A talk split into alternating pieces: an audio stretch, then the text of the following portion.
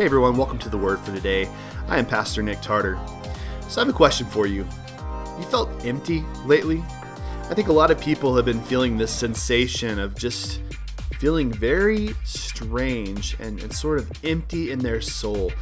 And um, I think that comes from being stuck away from everything we're used to doing for so long and, and, and being away from the relationships that enrich us and, and not being able to interact with the world the way that we typically would interact with the world. I think for a lot of people, it's left us with a feeling of emptiness.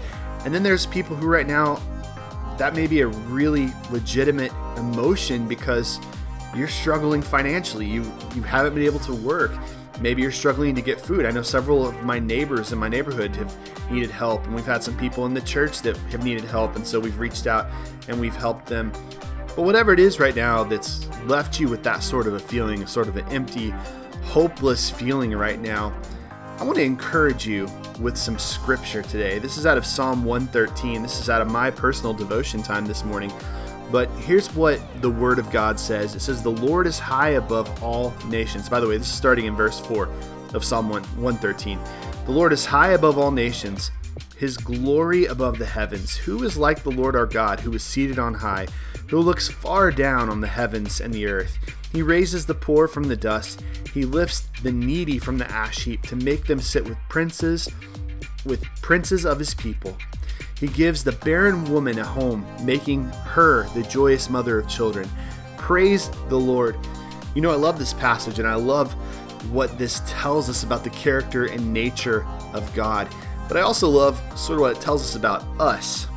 Because there are a lot of things that we might reach out to for meaning and significance that are going to leave us empty. And in a time like we're living in today, I mean, that's especially relevant because a lot of the feeling of emptiness people are feeling or just this whatever I don't even know if emptiness is the right word but just this this void of, of what we're so used to as soon as those things were removed from our lives we're just left feeling like we have no purpose. We have no meaning for our days. A lot of people are feeling that way. But i want to encourage you with this thought just like in this passage how god fills a barren woman woman who can't have children. He fills her house with children. That's incredible, right? God wants to fill your life with meaning and purpose, even in this downtime, maybe even especially in this downtime. And He wants to do that by by filling your heart with His Word, with the Holy Spirit, with His power and His mercy and His peace and His glory. He wants your life to be full of Jesus. Because here's the thing if Jesus is what your life is full of, then no matter what gets taken away from you, you're never going to be empty.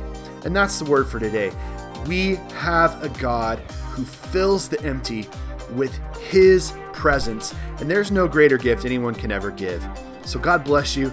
I hope you have a great week, and I hope that it is full of the peace and the presence of Jesus Christ.